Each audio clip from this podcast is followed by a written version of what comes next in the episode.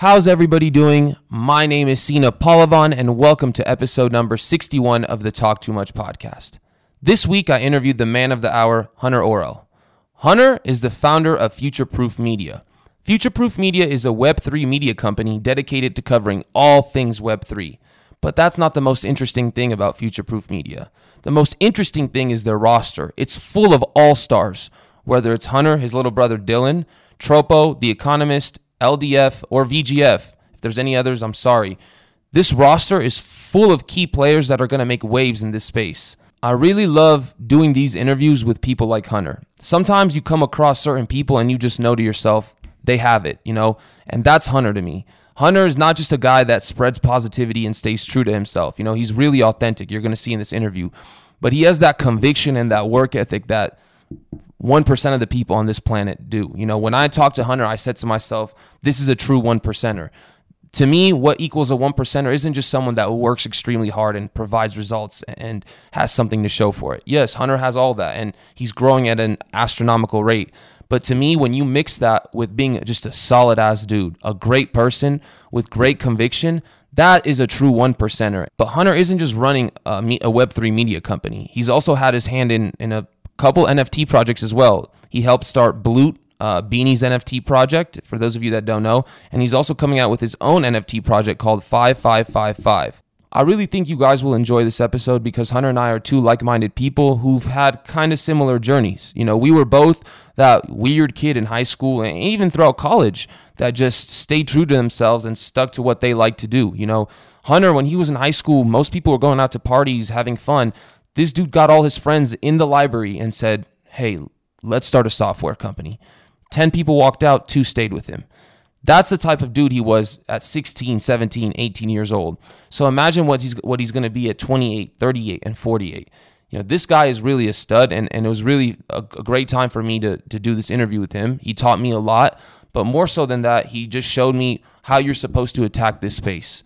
Be a good person, have that conviction, stay true to yourself, and work hard. I hope you guys enjoy this episode. Let me know what you think. Let's get into it. The graph is an indexing protocol used to query data from blockchains, player to player networks, or just storage networks like IPFS. Why is the graph so important? No application can be built upon these networks without the graph. Think about how long it would take to find one piece of data without the graph. The graph lets you index any blockchain, any storage network, any player to player network, and grab whatever piece of data you need to build the application you're building. The graph also makes data an open market. You can signal your favorite subgraphs on the graph's decentralized network to earn more GRT. That's right, data is an open market. You can earn more GRT by picking the right subgraphs. The graph also has the Subgraph Studio, where you can actually create your own subgraph and publish it on the graph's decentralized network. This means other indexers can come in and signal on your subgraph. Connect your wallet to the Graph's website and start signaling other subgraphs or publish your own subgraph today to earn more GRT. Developers, crypto investors, NFT collectors, Wherever you find yourself on the Web3 spectrum, the graph is without a doubt one of the most vital protocols to your niche's success. Web3 marks the ushering in of a new technological era. What this means is that all data is stored and processed on open networks with verifiable integrity. And the graph makes all this data accessible to you in a fast, easy, and secure manner. Visit thegraph.com or check out any of their social media pages to find out how you can play a role in their ecosystem.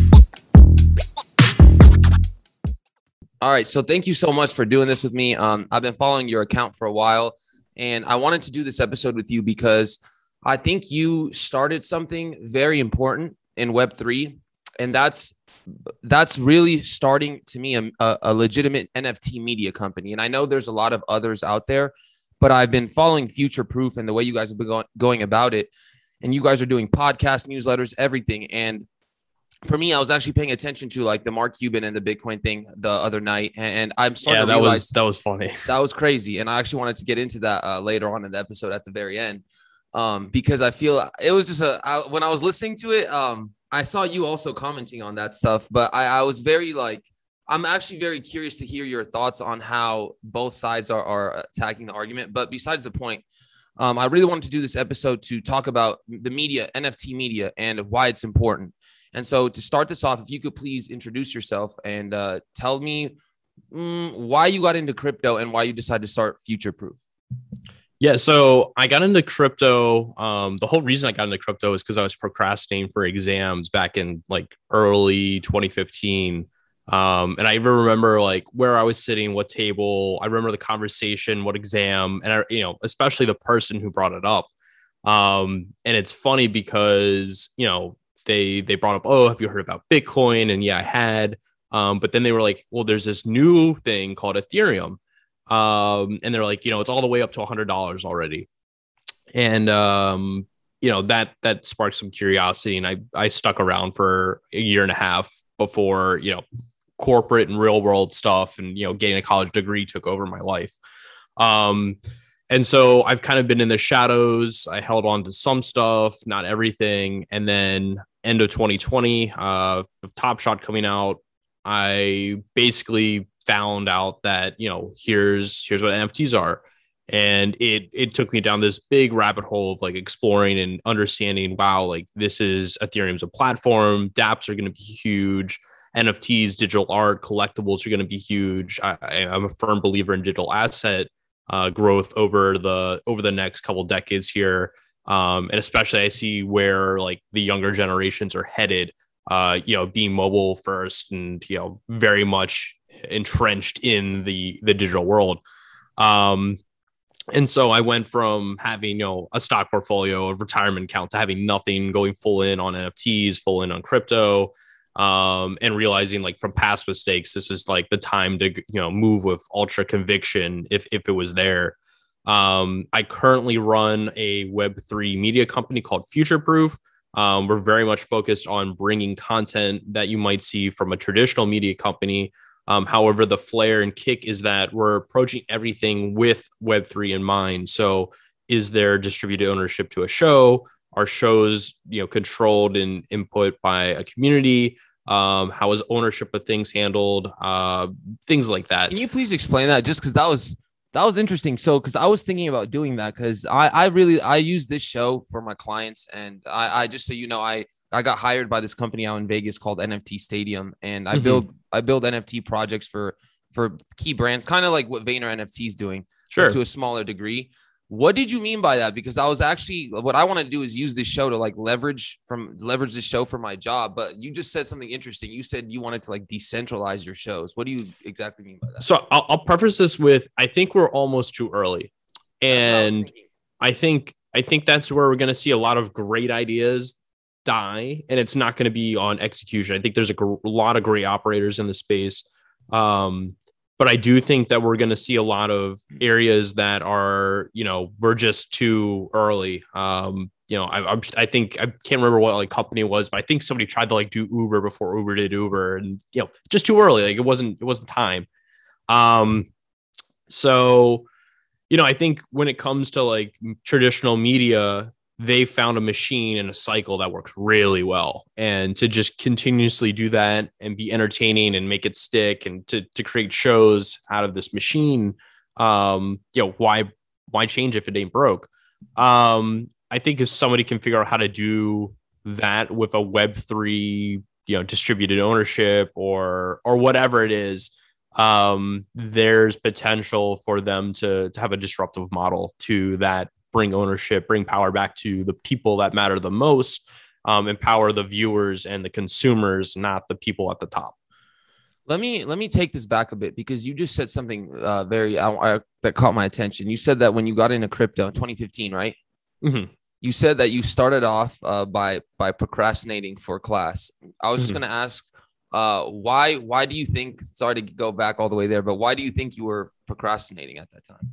Uh, so I, I mean, I've never been a uh, you know a real like student. Um, you know, I was the guy that instead of you know studying or like doing homework uh, in high school, I was thinking of like how do I start a software company, um, and how do I you know how do I learn this and that. Like it's always been about like investment growth, building. Um, and so to sit in a library at 11 p.m in the middle of Virginia, learning about I, I you know I, I'm not not to say I don't think that mechanical engineering has its validity because I went and did it. I understand that you know there it's it's a very you know interesting uh, area, but I realize very much like I don't want to go and learn you know fatigue analysis and do that for the rest of my life. That just isn't interesting to me. Um, and so I think when you find something that's interesting and brings passions together, you should go and chase that. And with NFTs, it's the collision of you know collecting, investing, um, flipping, auctioning, creating, um, you know, finance, like all these little things that I'm very, very much passionate for and have been like. There's been key parts of my life where I was like really into them and like I just it was like, hey, this doesn't make sense. I don't know how to like make this a long term thing with NFTs. Um, and I'm learning more and more each day with like even DAOs it's I don't see myself doing anything else. It, it just makes sense to me. And I can 100% agree with you on there. I, I even don't know how to explain it. I don't like when do you have any friends that aren't in Web3 that you talk to continuously, like consistently? Yeah, of course. Yeah. I mean, how is it talking to them? Like, is it, I'm not trying to like, I do too, but I'm just saying it's, I have, I feel like I look at everybody not in Web3, not in a like egotistical way, just differently. Like, what, like, I kind of like think to myself, like, Web three is like kind of like the most one of the most important industries, tech in general. But I always it's it's like sometimes I look at people and it's like why don't they get it in a way? Do you ever kind of like feel like that towards other people? Yeah, I, I think I think it's really hard for people that either don't have that mindset or that framing or you know everybody comes from different backgrounds you got to have empathy for that you got to understand that not everybody's going to think like you um you know even people like my girlfriend, very, very close college friends still like look at it and they're like, I don't get it. Um, and that's that's fine. Like there's going to have to be a progress of things that happen to make it click for them. Um, and I'm not gonna I like I think the biggest thing here is especially on the education front, having that patience, understanding it's not going to click for everybody, understanding that even though you're getting it today, it might take one, two, three years for that person you're talking to to finally go, oh, I get it. Um, and I think as long as you're not trying to push and as long as you come at it from like an empathetic way, your conversations, those interactions that don't always go positively, um, that's you know that's the best way to handle each of those situations. Let me let me ask you this because just to comment on that, it's I, I kind of have this like desire. I see some certain people like I, I always just want to like help them. I'm like, come on, do this, do this, and I kind of agree with you where you just said don't push because if you do push, that's when you kind of seem like you're egoing someone or you push them away. But you mentioned earlier when in 2015 when you got into crypto, you were you saw two options. You saw ETH and BTC. You heard about them, but mm. you hmm. were more interested in Ethereum. And I started. I wouldn't crypto- say. I wouldn't say back in 2015 it was Ethereum for me. I would say it was Bitcoin because I own the narrative. Okay. And I think at the time, if I and again, this is like I'm going back to like my mentality back then. I think I thought, okay, I see, I kind of hear Ethereum's more than it, has got smart contracts, but I did understand what smart contracts really meant, right? Um, and I just saw Bitcoin as like, hey, this is there's fixed supply, there's you know all these different things I didn't truly understand the the financial devices of. Um, and so I think I mainly own Bitcoin. I owned a, a, little bit of Ethereum, and I think I owned some. And then I got into like altcoins and stuff, and it was like, oh, this is like private transactions and like the like. I don't think at any point there though, like, and I think this is the reason I like stepped away. I was like, wow, like I saw it changing the world, but I wasn't like, holy crap, like this is gonna disrupt everything and like get into you know become this huge disruptor that I see Ethereum becoming today. And I don't want to say I'm a an ETH maxi. I'm I'm very much of the mentality you should never be a maxi of anything, and we can get into that discussion with like Cuban Whoa. and what happened there. Um, but I do see like I think Ethereum's positioned better than other coins currently. I think they're coming at it from a standpoint of like how Apple operates, which is you don't always have to be first, but if there's something that works well, figure out how to do it the best and then put it out. Um, yeah, I, that's just kind of like my my philosophy right now. I I joined in on 2020 and I kind of started with Bitcoin too, and I I'm I'm starting to. I was a big okay. I once I heard, learned about NFTs and I saw all these like like Pomp for example. Let's just let me use Pomp because he's probably one of the greatest crypto marketers. But if you're if you're deep within the crypto space, a lot of people look at him as just a boomer. And no disrespect to Pomp, he's obviously one of the goats. I respect what he's done, but my thing is kind of like when I would start to see that kind of media marketing when NFTs were just blowing up, like Bored Ape started, and like literally these this industry is like expanding. And then I look on Twitter and I would see like Bitcoiners just talking about Lightning Network, and it would just piss me off. It's like that's boring. And I know that's an opinion, but it's just like I kind of it's not that I cared about Bitcoin. I kind of was just like, why aren't they paying attention to this new novelty if they're so into well, Web? Here's the big thing, like I, on a day-to-day basis, I don't know what's happening with Bitcoin because my my circle on Twitter isn't talking about that. Now, does that mean that there's nothing happening over there? No, and that actually concerns me that I've become almost part of like a, a community that's like NFTs, NFTs, ETH, ETH, ETH, and understanding what's happening over in the Bitcoin community, what's happening um, in different you know chains, understanding exactly what's happening there instead of just opinions of different people is probably the smartest and most like you know responsible way to get your information understand what's happening and make an opinion for yourself. Um so like you know I, I don't expect for if you join the the bitcoin community um like pomp may have they're not thinking nfts because their you know their conversations aren't like hey like let's do what is like the next smart contract or what is the next dapp um I think that's part of where the issue comes from. And I think that's part of like the whole discussion around communities. Are communities walled off? Are they intertwined? How is information flow between communities happening? Um, I think it's really fascinating because I think we're entering a community economy, like where economies will be run by different communities, and different communities will have their own economies, and ones that figure out how to work together and be symbiotic will will grow even bigger. Um, it's something that I'm very, very deeply passionate about and interested in. I actually like so you're kind of it's kind of like a community science. It's like a new type of science. It's what sure. what impact a community can do. And I personally um because you just mentioned that you're not really you you focus solely on the NFT space, similar to me. I do follow like Pomp and, and like maybe one other Bitcoiner, but I, I'm I'm kind of like you. But my thing is this is there's so much in the NFT space alone. Like I've I'm starting to pay attention to Solana NFTs because I I'm building a couple uh projects out for esports teams, and I think Solana is going to be a very good gaming chain. So for me, it's kind of like I can't afford. I what is there for me in my head? It's like I don't know if I can allocate time into Bitcoin, but you just said something smart too. You're just it's just like it is worrisome for me too sometimes. Like I do want to pay attention what's going on the Chainlink community, the Bitcoin community. But I wanted to ask you a question: Is when you back when you started into Bitcoin and you because I invested into Bitcoin first and I also transitioned into ETH. And I wouldn't say I became an ETH maxi, but I was really into ETH for a bit. Now I'm kind of like uh, still always ETH, but I'm evened out. What made you like look at ETH and say, "Oh, that's it," as opposed to Bitcoin? Was it was there a moment? I mean, like it, it it really does come to like what happened with like Top Shot NFTs, understanding that you can build different applications on top of you know ethereum and that ethereum isn't a coin it is a platform. You know again i think the the best analogy i've had is that like the ethereum foundation is to apple as the iphone is to ethereum as dapps are to iphone apps. Like that's that could be completely wrong. Like people can disagree no, with I me but like way.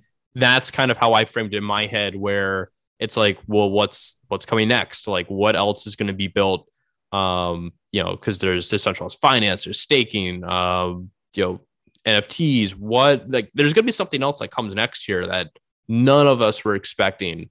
Um, that really? I think really also kind of like validates like oh having something to build a platform on and have all these different options is is extremely powerful so you think that kind of like okay, so kind of like uh, how ICOs were big in, in 2017, then it was DeFi or 2018 or 2019. Then there was a year where everybody got wrecked. Then it was NFTs. You're saying there's something that else that's about to come that kind of sure like there could be. I I don't know. Like this is speculation, but I think in the progression of you know inventions and new technology, there will be always be something that comes next. Um, and I think the the thing is like it's probably been brought up but it just hasn't gotten that mainstream, that marketing. It's not sexy, quote unquote. Um, that it hasn't like picked up steam anywhere. Um, or it hasn't. Like we just don't know. But I think there's always going to be progression around ETH. Like that's how I the vibe I get from it. There's always going to be something new, new, you know, ways to disrupt the the current world we live in. I, I, agree. Uh, people always look at market cap as a measuring metric, but I also feel like there's intangible metrics that we just can't see on paper. Like, for example, all these protocols being built on Ethereum, like you just mentioned. But the other night, and I want to really quickly address this. The other night, I was we were just talked about listening to that Mark Cuban versus the Bitcoin maxis thing, and I found that to be on a Saturday night one of the most entertaining things you know I could do that night. But for me personally, I wanted to ask your opinion. I felt like both. I felt like Mark Cuban handled that very well. Mark Cuban Not, put on a master class yeah, in how to handle a situation when it gets heated, when you don't agree, and how to just have abundance of patience, empathy, um, keep your cool, and just not like don't worry like what the other people are saying. Just speak speak what you believe in. Have and he also came into that like truly he could have come in there and been like, you know, I'm way more successful than you guys. Like you're just some like he was just well composed. I, I mean, I, I don't think anybody could have done it better than him. No, 100%. And I was going to ask you is do you are you thinking like do you think that's bad for the crypto web3 space in general because we just talked about this term community science, but in this like discussion we're we're fighting the government trying to you know control regulations do you think it's good for or bad for the community that you know we can log on to spaces on a saturday night and have one side of crypto basically going against another side in a way I don't so I don't like like the like back and forth like the the headbutting, right? Um I I think division's bad for for communities. Um I do think that while it seemed like headbutting, I think that at the end of the day, some people probably walked away from that and learned something from both sides, right? Those people are the people that won. The people that didn't win are the ones who went, all right, now I'm an ETH maxi and now I'm a Bitcoin maxi and I'm never going to look at the other side. Like, I don't think that just completely walling yourself off and saying like, well, I just, I, I don't agree with those people at all. And they're idiots. That's not the way and not the scope of, you know, the situation. Um, but I do think it was good to have that conversation. Like there were points that were brought up that I was not aware of on both sides, and it made me think. Um, but I do think some of you know the conversation definitely pushed me to understand like why I lean towards like Ethereum being a winner um, for certain applications. Right, I'm not going to say it's going to be the best of everything and the number one, but I think for um, mass adoption of like NFTs and decentralized finance, Ethereum uh, is is in a strong position. The way I see it is, you know, I kind of like listening to that talk. I kind of started to, uh, how do I say, like not be so uptight towards Bitcoin because I was, I'm kind of like you. I'm not a maxi, but I lean Ethereum, and I'm I'm I'm confident about that. But you know, I kind of started to open up to the belief that you know Bitcoin, because I always said to myself, like, why use Bitcoin as a store of value if I have Ethereum there? I do believe they they both can act as store of values, but like listening to them talks, I do kind of view Bitcoin as kind of like a very, very safe, decentralized bank account and a store of value, store all your money there. And I kind of started to loosen up and start to see both sides. I wanted to ask you if do you see this uh, becoming like a, a problem as as NFTs get bigger? Do you still think we're going to have to face the Bitcoin versus ETH debate? I mean, yeah, sure. I think there's always going to be debate from you know certain holders and say like, oh, this is better than you know this. Um, I don't, I don't know. That's that's an interesting question. I I think as more and more people use NFTs, um, I think that there's going to be other chains that you know do stick around longer um, than others. Um, and I do understand that you know as you know, we saw radio progress to TV, progress to computer, then go to di- you know to mobile for uh, how is like video consumed. We're probably going to see that in some kind of aspect along the lines with you know all these different digital assets that are coming along. Like, is there a better way to do to consume a different type of digital asset? Probably.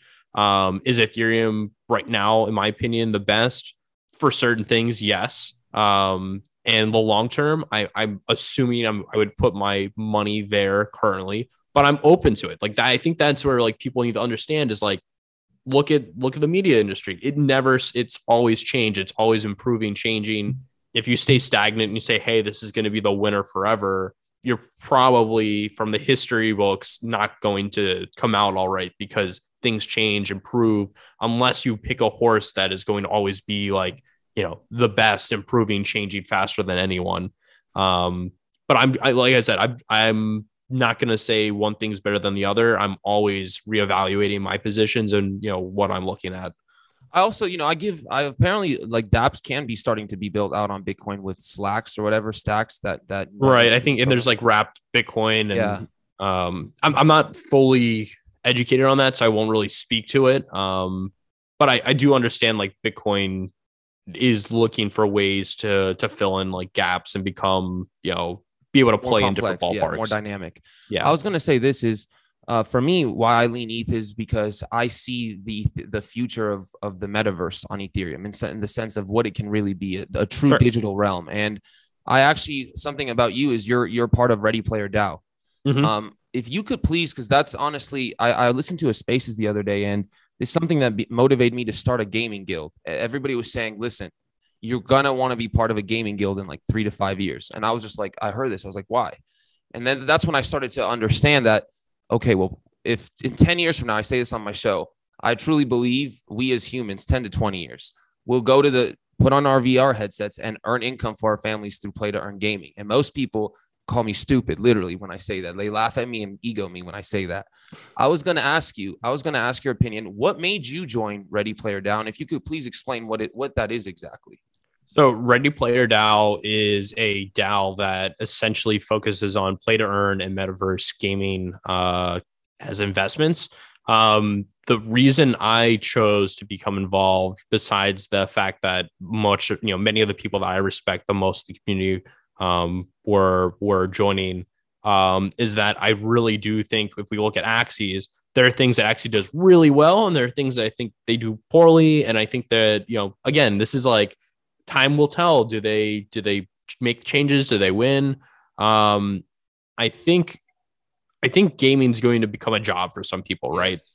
And you know, a lot of the hours that people have spent grinding in different games, let it be you know World of Warcraft or RuneScape to get resources, and there's auction houses like that wasn't there wasn't a way to take that and then go put it into dollars or Ethereum, right? And so you had an in-game currency. Well, what happens when that becomes something that people can just buy? Um, and there's liquidity to to real world assets. Um, and so to see you know a player be able to go play and get money from that, and you know I, I just see that becoming really big. What happens when you can go and wager five dollars on a Fortnite match, and if you win, you collect a pot? When that happens, I mean, Epic Gaming is currently set up to be probably uh, one of the biggest winners to come out. Um, they're thinking really big.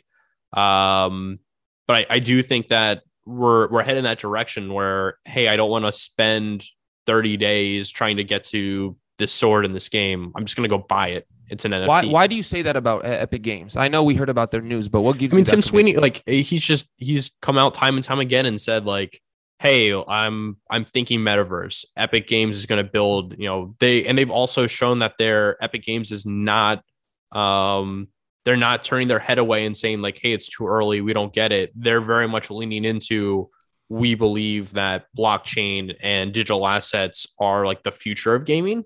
Um, and we even saw like Steam said, um, I think they banned yep. uh, blockchain games related gaming. Um, and then Epic Games said, "Come on over here, like we'll we'll take you gladly." Because I think that they just see where the future is going. They're making those bets. They understand that they're risky. They're going to be expensive. But if some of them win, they will disproportionately return and win in those those those areas. You know, you always like I heard you just say like people always say we're still early, we're still early. And when people say that to me, like okay, you said earlier in this interview that some ideas do die because they're great, but they're too early. And that is sure. true. But I always attack every situation like, okay, it's still early, but someone has to make it get there. Why can't I try to do it in this situation? That's kind of how I approach it. So I feel like Epic Games, if you really think about this company, they're in a real position to create a metaverse that's, in my opinion, it could, I, Somnium Space, Decentraland, a Crypto Voxels, Epic Games could create something that's even bigger than all those and use all their games as like. Oh, and they have all this IP behind it, yes. which is really powerful. And I think that's the framework people need to start thinking in um, whether you're an esports team uh, an actual you know gaming company a movie um, studio is that what, what could they do with it I mean, so they have IP. You could do anything. Like that's that that's the big thing here is that if you have IP or you want to create IP and then find a way to monetize that or build on top of that using the blockchain, it's extremely powerful. I mean, look at so like I'll use an example here of almost like the reverse. Look at what Gary Vaynerchuk has done. And I think the two, and I feel like there's a triangle here of different ways to approach this. Um, and so you have like VeeFriends, you have Adam Bomb Squad, and then I think I'm picking like a hybrid of how to approach this. But Gary said, Hey, I'm going to draw these characters, make them as NFTs, and then I will build out the IP around each one. Right. And they have Adam Bomb Squad, who's been around for 18 years, and he's built the the lore and the IP around each of these different characters and drawings and created a lifestyle brand around them, and then went to blockchain. Um, and so, like, those are the two different directions. You either create the IP, bring it to the blockchain, and reward those holders and give them access and utility, or you can go make the IP, do your own stuff outside of the blockchain, then bring it and say, hey, it'll get you access or different utilities. And you say you found yourself in the middle? Yeah. So I think I think when you start to think of this as if I can bring the community that is going to be owning and buying these and let them have influence into it, if I can have a way to put out this stuff in my own media sort and build around it, um, I can almost hybrid crowdsource build out this sort of you know media that has de- decentralized ownership around it. Um, and I think where I start to and why I always think like are you too early is where in here can it fail? Where are co- consumers really ready for this? Um, and like the scale, the scalability of this really is where I think we're almost too early. Like is 10,000 people enough? Is that a nas- is that an international brand or is that just like you know, you haven't done enough? Can it grow? Um, I think Pixel Vault's done a really good job because they're thinking like huge, huge, huge, like how can tens and tens of thousands of people get into the project long Not only that, but aren't they emulating there's their game is supposed to be the blockchain version of Fortnite with a social platform. That's what G Funk said on Twitter once. Sure. I, I I, I am not I can't really get into the stuff there um because I'm not sure like to what degree um how far along are they or something how long I I don't know where they stand there I know like they're with the planets right now um but like uh, as far as like gaming I don't know like what they've solidified and like they're truly going to do um so I can't really speak to that but I I do see like you know if you can empower consumers through ownership of what you're building in that IP. I, I just think that that's the future. Um, how that's exactly done though, there's going to be some winners. There's going to be some losers. That's all. Like it, it's so it's said, hard. It's really hard. Yeah, because I'm starting to picture when you're talking. I'm starting to like think of how how you're actually planning this. And so when you say decentralized media ownership, so let's use future proof as an example. And I'm trying. I'm trying not to like because this is like this is great because I actively have these conversations every single day where we're looking at, hey, is this IP we want to build out? How does this empower our owner? Or hey, this is really cool. An owner would love this, but does this like does this actually need the blockchain, or can this go be its own like brand on its own, or can we go do this without the blockchain? And so I think I think when you find something and it's just like, oh, like that makes sense. That's a great opportunity instead of just saying, I'm gonna, I'm gonna make an NFT. I'm gonna do that. Like, I don't think when you try and go out and find it and do it and force it, it'll work. I think when it just naturally pops up and you're like, oh, like great, this solves this and this solves this and it works.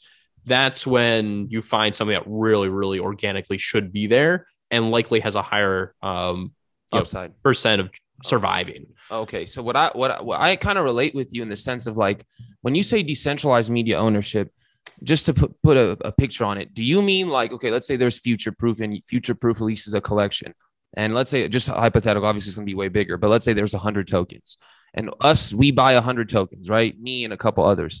Are you saying we have a certain like ownership of future proof and we could input on like for example what interviews what direction future proof media goes sure in. like that's and that's one flavor of it there's other ones where you have no say and you get you know you can go and stake a percentage of tokens and earn something that get like that those tokens be used to buy like merch or they can be used to buy ad space or like when you start thinking about like that and that's the biggest issue here is that like we're we've been like shown like this is how a traditional media company works. This is how a traditional defi project works. When you start saying how can i like change this and do something completely unique here? And does it make sense? Does it empower people? That's when we're going to have one of those things that's like whoa i never knew you could do stake to do that. Like that makes that blows my mind. And that's kind of the area that i'm trying to approach. As long as i don't think i'm forcing it and as long as I think that it has like long term scales well, um, and is not like a one off, I'm, I'm thinking for on a 40 year time frame. I think there's tons of ways that I can make money in the next six months, but I don't think it it rewards my holders and my supporters. And like I'm most concerned about building a strong community, making sure that I put them before myself. I would much rather see the thousand people who are supporting me right now all riding around in Lambos while I'm walking to where I need to go because that would make me feel far better than me being the one person that says, "Look at how well I'm doing." That's for sure going to be a clip. Great, great quote there. Great quote. I, I definitely want to say that I kind of relate with you just in the sense of I'm always stressing myself out. I'm because I'm about to start my first project. I haven't like you've been part of many projects. This is my first one that I, I'm actually building, and I to my set, it's an esports team, and my head was I kind of when you were saying like it's too early, I kind of saw the way you were talking about. It. Like I relate in the sense of like you have these ideas, you have like a, a, a vague picture, but you just don't know, and you know it could be good if it's executed, but like you don't know if it can attract like the scalability needed. Like for example, for an esports team, I was thinking about like a DAO, but what what play to earn? Like what can there's no like professional tournaments for like esports teams yet in play to earn gaming. That's way too far off. And, and so that's where I kind of agree with you in, the, in that sense. So my question is this to me, the NFT space is like changing, starting to change more and more each day. It's like sometimes I, I log on Twitter and I remember like it started off one of one art. Then, just like you said, it was kind of like we're playing Yu Gi Oh! back in the day where we're collecting these collections and trading. Now there's like platforms, there's so many different use cases. It's growing every day. Do you feel like how do you think the space is growing? Do you feel like it's actually growing super fast so much that sometimes you can't keep up? Yeah, I think it's growing pretty fast. I think what's growing faster is supply, right?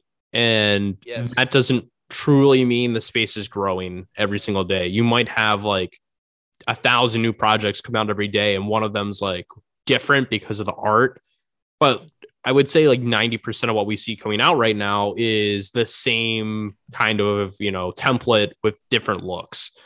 Um, and it's very hard within all this noise to find things that are truly different, pushing the space forward. Um, just because there's so much happening. Um, I, I, I don't know. I'm trying to think of like a good example, but like with all the MekaVerse doodles. doodles.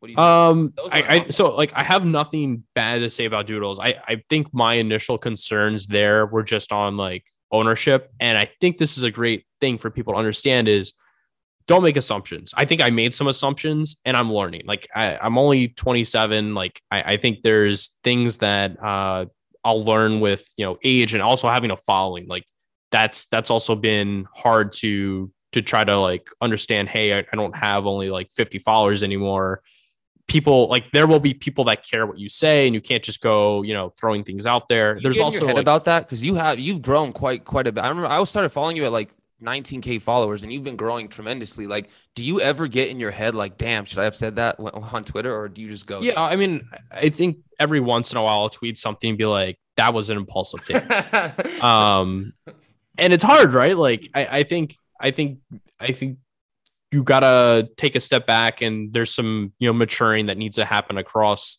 you know everybody here who, who's grown. Um, because there's a lot of eyes looking at you. I also have people that you know my what i do and say can have impact on their lives even financially like me going out and saying like i don't know about this project. If i'm wrong even if i'm right though like i'm i'm impacting people potentially. Um, and I don't want to have a negative impact. I'm very much a positive person. I'm all about, you know, being authentic, about, you know, not spreading hate, making sure that the the community feels love, making sure that um, you know, organically like it's a good place to be. So I, I don't know. I've I've definitely made some missteps, right? Like I, I think the Doodles tweet was a little uh, early Um, and I think uh, when it comes down to like art, if you like it, great. If you don't, it's just not for you. But everybody's going to have different tastes. There's a reason that, um, you know, uh, some people look at a, a piece of art and be like, that is just a red square with some like, yeah. you know, dots on it. There's a reason some people will pay $80 million for that red square, some dots on it. And I, I feel a lot of like that about a lot of projects. I think historical significance and culture attributes to that. But I wanted to ask you because you you keep referring to like your positive mindset and I I'm, I made a, a post about this yesterday. Like, there's two sides to the space. Like us within the community building it, people like yourselves that are trying to push the space forward, and then like the brands on the outside looking at, over at you guys and trying to follow suit. Like the corporate brands saying, "Oh, they're doing this. Let's try. So can we leverage this technology?" And I've learned this. I I building my brand within the space, but dealing with those people you have the mindset necessary for this space to succeed in the sense I, I, I had this conversation with my bosses like for us to make a project work we we need to do what you just said is we need to 100% wake up and, and look in the mirror and say community before us. That will actually drive that's the business model that works in web3 and i think that that's where a lot of people are are not really grasping it.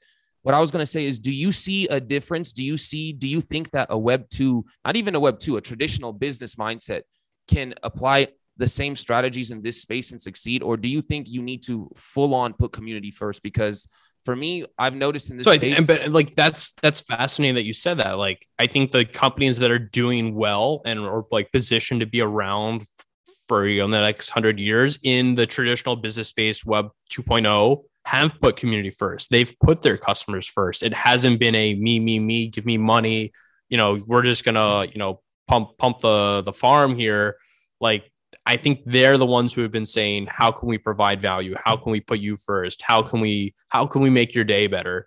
Um those companies are the ones that i know can make this transition pretty well. I think the ones who have been the hey you are a consumer you give us money you get something. That is that is our relationship are the ones that will struggle the most will probably try to come in and fuck their brands the hardest and I, I kind of uh, like that's what I was noticing is, is like you really can't like the community will this community like they're great and they're open armed, but they will spot like if they spot a scammer, you're done. Like that's kind of like political suicide in a way. That's what I've noticed. And I was gonna ask you is what do you see like because you've been part of of I don't know what your life was like before Web three, but uh, you you said mechanical engineering. But in in Web three, I've noticed that you've been part of certain projects like Blue, uh, and you have a project coming out soon. Is it five five five five? Yep. what it's called.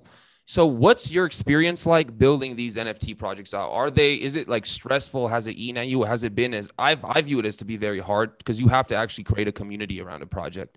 So, what's your experience been like building these projects?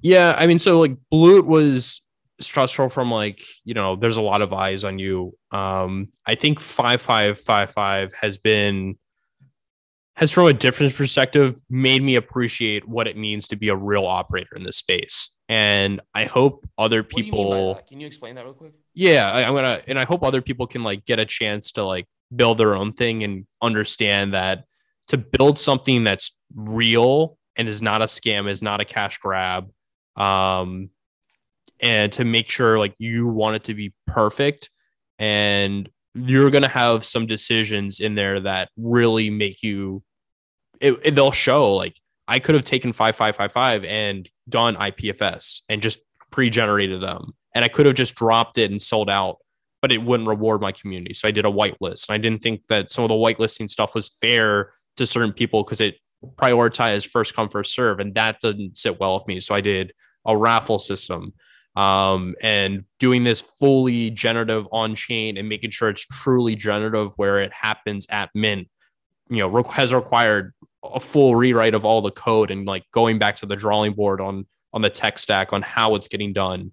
Um, like even the rarities, and this is like this is where I think like people don't understand is even doing rarities was a was like a week long thing because if you do a project, and this is more to like the generative art side, right? A project like ringers and squiggles, many people are going to look at it and be like, that's so easy to do. It's just because they were early. it's really not. When you get down to it, the rarity, the distribution, making sure when it's fully random and anything can happen that every single time it'll re- like reward something interesting, unique, and it'll be like, oh, that's crazy, but I know it's from this collection, but that one's really special and different. That's that is so hard to do.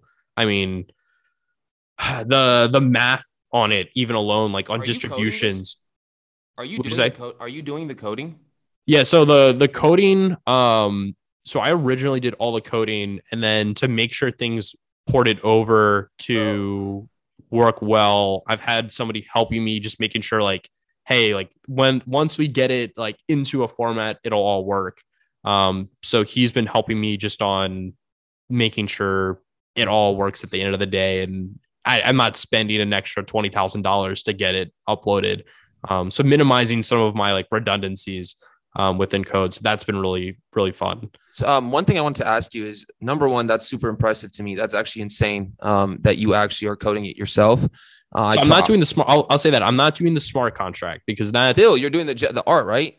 right. But it's JavaScript. It's not like it's not. It's Oh, not yeah, like it's just JavaScript. it's not like a AI. mo- So my background, the last three years, I've been overseeing artificial intelligence um, for our large camera brand uh, in North America. So I mean, I do have coding experience. I I have some like it's not like I just like oh I'm gonna code. Um, and I have done uh, a software startup in in high school and a college as well.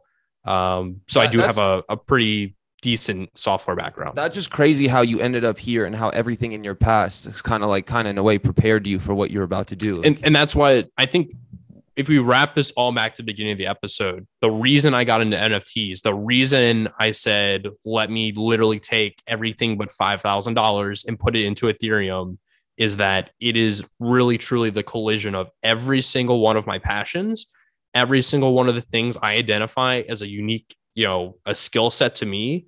I think a lot of the weaknesses that I've I've found in other areas aren't present here. Um, and I even thought like my personality and my mentality and my ethos is perfect for the space. So um, I just decided like when you have that opportunity, and I've missed a, I've missed like two or three in my past that if I look back, I'd be like, great, like I'm good for life. And I was like, this feels exactly like those last two to three. I'm it's just time. Like you you can't think about it, you can't overanalyze it. It's a gut feeling, just go. Um, and that's kind of been working out okay, I guess. I I can I, I want to ask you a question regarding uh, the IFPS in a sec, but uh, I kind of can relate because this earlier this year. So I started this show. Uh, episode one was it was a Web two marketing show up until about episode like twenty four. I Oh, wow. interviewed the, Very the cool. bit- yeah, I interviewed the business exec of BlockFi. That's when I just my friend came over. I haven't seen him in like six years. It's the first time we hung out, and he's just like, "Yeah, well, I'm into crypto now." And he's like, "Have you heard of NFTs?" And I just I just didn't even know what they were, but I just looked at him. I was just like, "That word." I was like, "What does it mean?" Once he told me, I literally had a light bulb effect. I just suddenly started DMing everybody in the space, and that's I didn't even look back. I I, I told all my uh, clients at the time I was a freelancer. We're done. Uh, like at that point, I it wasn't that big. They were just organic content. Uh, but anyway, you said that when you were building 5555, that you didn't go use an IFPS. And I wanted to ask you your opinion on this because I've this is something that's been stressing me out because I'm I'm making it like I, I'm a big uh, sports fan, and in sports, I don't know if you know who Israel Adesanya is. He's a, a UFC champion, but he always says like I want heads on my mantle. Like I want each fight to be important, and I kind of view that with my projects. I want it to make the most out of these projects. But you kind of said something interesting. You said that you are like you are going to take the extra steps to make these projects on chain. Like that's you want to reward your community. Can you talk about what? Because I heard that doing it off chain is much more easier and, and much less stress. So why I do mean, you so, like, on chain? there's there's two different ways to approach a generative art project. Um, and one is going I like just straight upload to IPFS, which is just you know file server hosting, um, That's or centralized file a way, file right? storage. That's say that again? centralized. That's kind of like a centralized model in a way, right? Yeah, I believe I, I don't know. I it it might be um because you pay somebody and they they Yeah. host it and um but like that's to do something like that. I could essentially generate a thousand images, click, drag, upload onto IPFS, and then serve those to a collection, and I'm done. Like there is no like, and now at this point, when you mint Um, technically, all I'm doing is I'm pointing that image to your token and saying this this goes here. And I technically like, and this is why like with MekaVerse, like if you're doing it that in a way where it's like there's a reveal after the fact, technically the people that are doing that project can go and be like, oh, let me see before I release all the metadata, what is what. And that's what they did, I heard, right? That was the accusation. So yeah, supposedly I think that's kind of what happened there. Um, and so unless it's like instant reveal at mint, it's truly like, is it generative? No, because it was pre-done. Um, and even if it like it tr- like reveals like right away, like you can do it in, in different ways. Um, it matters if it was done and minted and generated by the person who clicked mint or not. It, it's it's truly, and I understand like Beanie's gotten up on his soapbox and yelled and said like, "Hey, if when you click mint, it isn't uniquely created at that moment, yeah, um, it's not generative." I agree with that. I do too. So building something that I'm I keep saying, "Hey, I'm going to be here for 40, 50, 60 years or whenever I decide to to kick the bucket." Um, it felt, and I, I, I, had the moment. I, I originally was going IPFS with a pre-done thing, and it was just like, hey, I have a thousand images here in a folder. Let me upload them, and then people can mint those. Um, and even though like I wasn't gonna reorganize stuff, I wasn't gonna game it. It felt like it didn't feel right. Um, and then when people tell you, well, hey, it's going to be costly to do the other way and it's harder and it's going to delay this. And I was like thinking about my community and I was like, well, what, what if we just get the money now? Um, like is that the right move here? And I just kept going back to does it's not the right way to do it. And in 10 years, you're going to look back and say that was a really, really short sighted move. And that's that's why I've gone the direction I've gone. Um, I don't I really don't ever want there to be a question of, hey, is Hunter here for like the next year? And then when the bear market comes, he's gone. I'm positioning myself so that future proof and me personally can make it through a winter and still be here when like it comes back. So that's interesting you say that. Number one, I feel like, yeah, I feel like no one, everybody in the space should know you're going to, at this point, you're solidified. But what do you mean by make it through a winter? Like, do you think that, do you mean like just selling off your assets when they just tank or like what can happen during a winter that would make someone stop?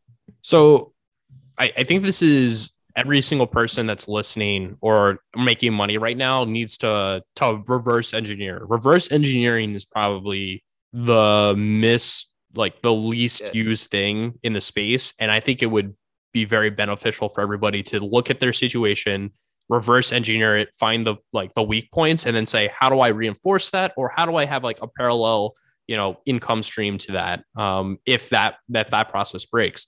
So for a creator right now it's super easy to go make some some money. If you have a following and say hey i'm making this piece of art. It's a 20 edition. Go buy it for 0.1. Great. What happens though when nobody wants to buy art because there's tax implications that the government announces? Or Ethereum is super, super high and nobody wants to spend money anymore. Or Ethereum tanks and nobody's, you know, there's no value to to it.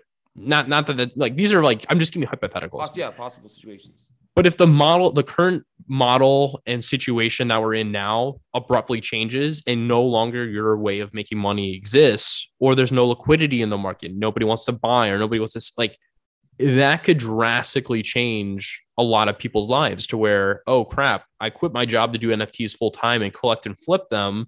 But now when I buy stuff, I can't actually sell them because nobody wants to buy it.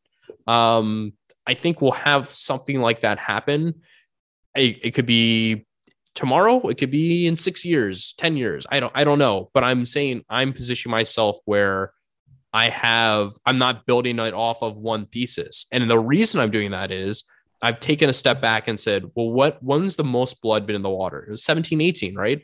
We saw a lot of companies like you know if you got 10 business cards at a conference at 17 18 maybe one of those companies is still around. Probably not. Probably all 10 are gone um, and why is that? Because they all had a bull case for these ICOs, this you know finance model that quickly dried up and went away. And they had it was they had one business model and like one business case.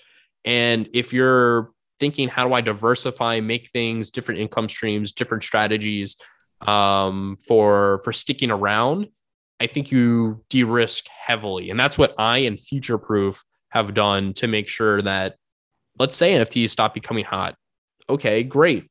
Is Web3 still going to be a thing? Sure. How do we like, how are we positioning ourselves from a business standpoint to still be operating? So you're going back to the community science kind of thing where even if, let's say, our overarching community like suffers a hit, you're going to be able to appeal to other communities and enter other communities to make sure you got and keep covering Web3 in a way. Sure. That plus, like, if let's say even the communities lose interest, can I go to a, a large corporate player and say, hey, I have this, you know, this strategy department. They can help you prepare for when things come back. Is that a revenue stream? Of course. Or I have something that's a consumable, that's a media piece that I earn an advertisement fee on because people are watching. That doesn't cost money. That's just having attention. So if I can have attention viewership and generate revenue that way, I don't have to sell an NFT for $500. So there's just like understanding that, hey, if I have this one revenue stream that relies on these conditions and that breaks, oh shit, my income comes to zero or my revenue for my business goes to zero. Can I figure out other things that they all can't break at the same time. I'm going to ask you two more questions. How long did it take you? Like, we're like, at what point in your life did you kind of accumulate this business acumen where, like, most people, like, I've just noticed while you were talking throughout the interview, like, you'll just suddenly have an idea and be like, oh, but I could do a deal here. Oh, but I could strike up a deal here. How long did it take you? Were you always like this? Because you did start a company, you said in, in high school. Is that when it started, or do you think this is something you built through time? Um, it's funny, like, I remember growing up my brother Dylan, and we were like six, five, and like we would play with toys, and the games we would play with like ATVs and like cars were business related. Like it wasn't like, oh, I'm like racing. It was like, oh, it's what is the business behind this? I was a kid who would go down to the end of his street I, again, I lived in a rural area, so there wasn't a lot of people, and I'd sell one cup of lemonade that day. That was a win for me. Um, I was the kid who, at a soccer tournament, I even remember this, begging my parents to let me buy a lawn tractor so I could start a lawn business, and them telling me like them telling me like I don't know, like I don't think that's the track. Like that's just been my my thing. I don't get ex- like I had this conversation the other day. I don't get excited from going to a store and buying a watch. And I've had people tell me, "Oh, you should go treat yourself." It doesn't excite me. I don't feel like happy.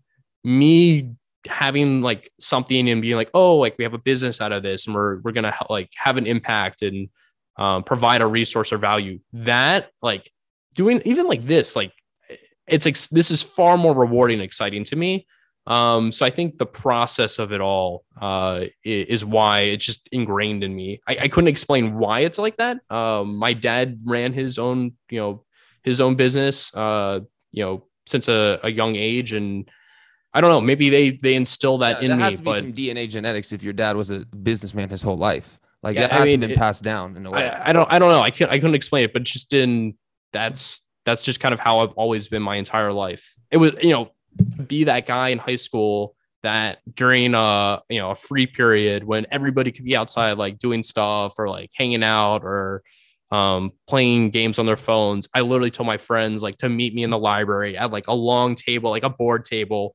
pitch this idea for a software company. 10 of them walked away two of them stayed around afterwards and like i like it.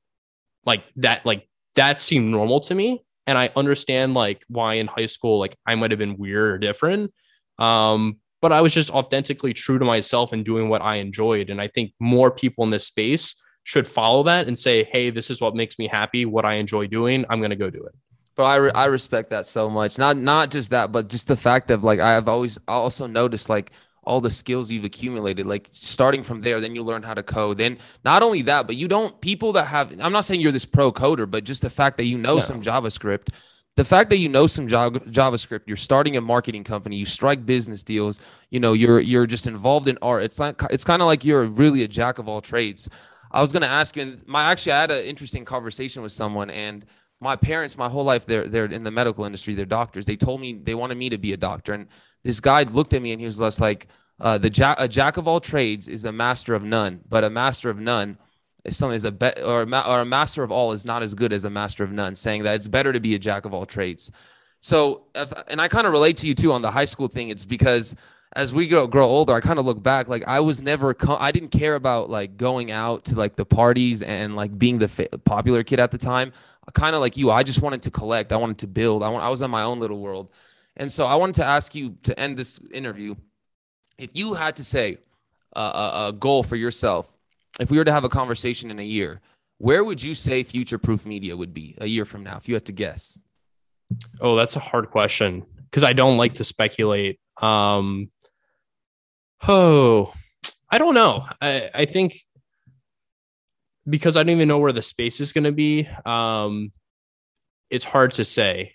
I would, I will definitely say we'll be around. Like we're not going anywhere. Um, and I think that we're definitely going to look far different than we look today. And that's because I'm not a maxi on this is our model and this is going to be what works. I'm very open to listening to people that are smarter than me tell me this is a direction we should go.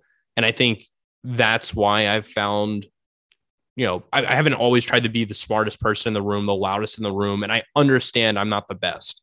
Um, and this clicked for me when I have, I have a friend, Cameron Johnson. Um, I think he was like the youngest uh, American person to ever serve on a board company in Japan. Um, I mean, I thought he, you were about to tell me. I don't know. You don't know. There's this basketball player. I was like, are you talking about the basketball player? But all right, same thing. Go yeah. So he he came and spoke at Virginia Tech, and that's how I, I met him. Um, and he was like, you know, I never was the best at anything. I was a jack of all trades, but like that meant I knew like how to work with people that were smarter and better at those things to go do like what my mind told me to do. Um, and so I think with future proof, I have LDF, I have VGF, I have Tropo, I have Mark Bitcoin, I have uh, Depeche Note, I have economists. Like I have people that I look at, and another company would look and be like, "Holy shit, he has like you have an the best team. of the best, yeah, right?" And I think the fact that I understand how to operate within that space and that I'm going to listen to what they have to say and make sure that if I overlook or miss something, that they're most likely going to have a better view on it. I, I can navigate a lot of like the rapids and the rocks in the water um, and survive a year from now.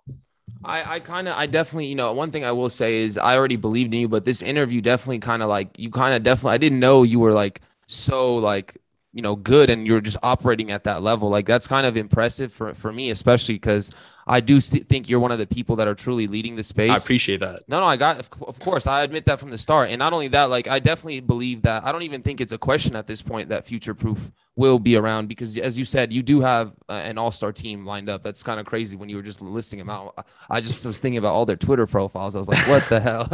But anyway um, i'm gonna end this off. I will see you in a week and a half at nft nyc 100%. by the way if there's any way, like again, I don't mean to intrude, but you said you were doing this bar thing. Um, that's what I'm going there for. I want to have fun and make make connections. So if you ever, if you know whenever that bar thing's going, I would love to be there. Um, Am I, I? I I wish I had like a way to text LDF and see if I'm allowed to say stuff, but um, we're gonna have a wild time uh Tuesday. Um, I think from six to nine, Paradise Club in uh in Times Square. Uh, there's going to be some certain NFT artists showing off art uh, in person. Well, not in person, but we'll have art displayed. Um, some interesting speakers, and I've paid for an open bar, so uh, come have a good time. uh, but yeah, uh, I'm gonna probably start announcing some more information on that uh, next week and Are you, who exactly speaking. Where do you live right now, by the way? Uh, so I'm in LA right now. I I move around. I don't have a, a spot right now. Oh, really? I live in Las Vegas. So you're you're you're you don't do you live at all on the East Coast ever, or do you so my I in in Baltimore? Yeah. Oh, so you really travel between you travel you commute between Baltimore and uh, L.A. Yeah, so like, I mean, I wherever I need to be, like, and, and I think that's, that's, dope. That's goddamn. It's dope. it's fun, but at the yeah. same time, like, I really hate that I have a suitcase on the ground here right now, and it's like I'd love to have a dresser again. I can't oh, wait. you're for saying it. you you kind of you feel like in this lifestyle you don't have a, a real home home. Yeah, I, I I mean, ever since I quit my job, um, I haven't been like in a spot for more than a week or two. So, um, it's been interesting. I'm, I'm enjoying it though. Uh, I am want young that. Like I want to do I, that. It's it's one of those like I'll never have this opportunity again. I don't Yeah. have a family and kids, so why not? No, that's really dope. I, I just love the way you said it. Like wherever I need to be, I'm there. So anyway, uh, Hunter, this episode will be out tomorrow. Awesome. Thank you, thank you so much for doing this with me. You are the man. And as I said, like I, I definitely do believe that you and Future Proof will be here for a while. I appreciate that. I'm I'm beyond humble by by that. Thank you, my guy. And I, I will. I'm so one more thing. Sorry, I have to apologize. I will bother you with on Twitter. I mark it two three days of, uh, of the week. So I'm sorry if I bother you with notifications. Not a problem. Not a problem at all. My guy. Thank you so much. Be safe. I'll see Have you at one.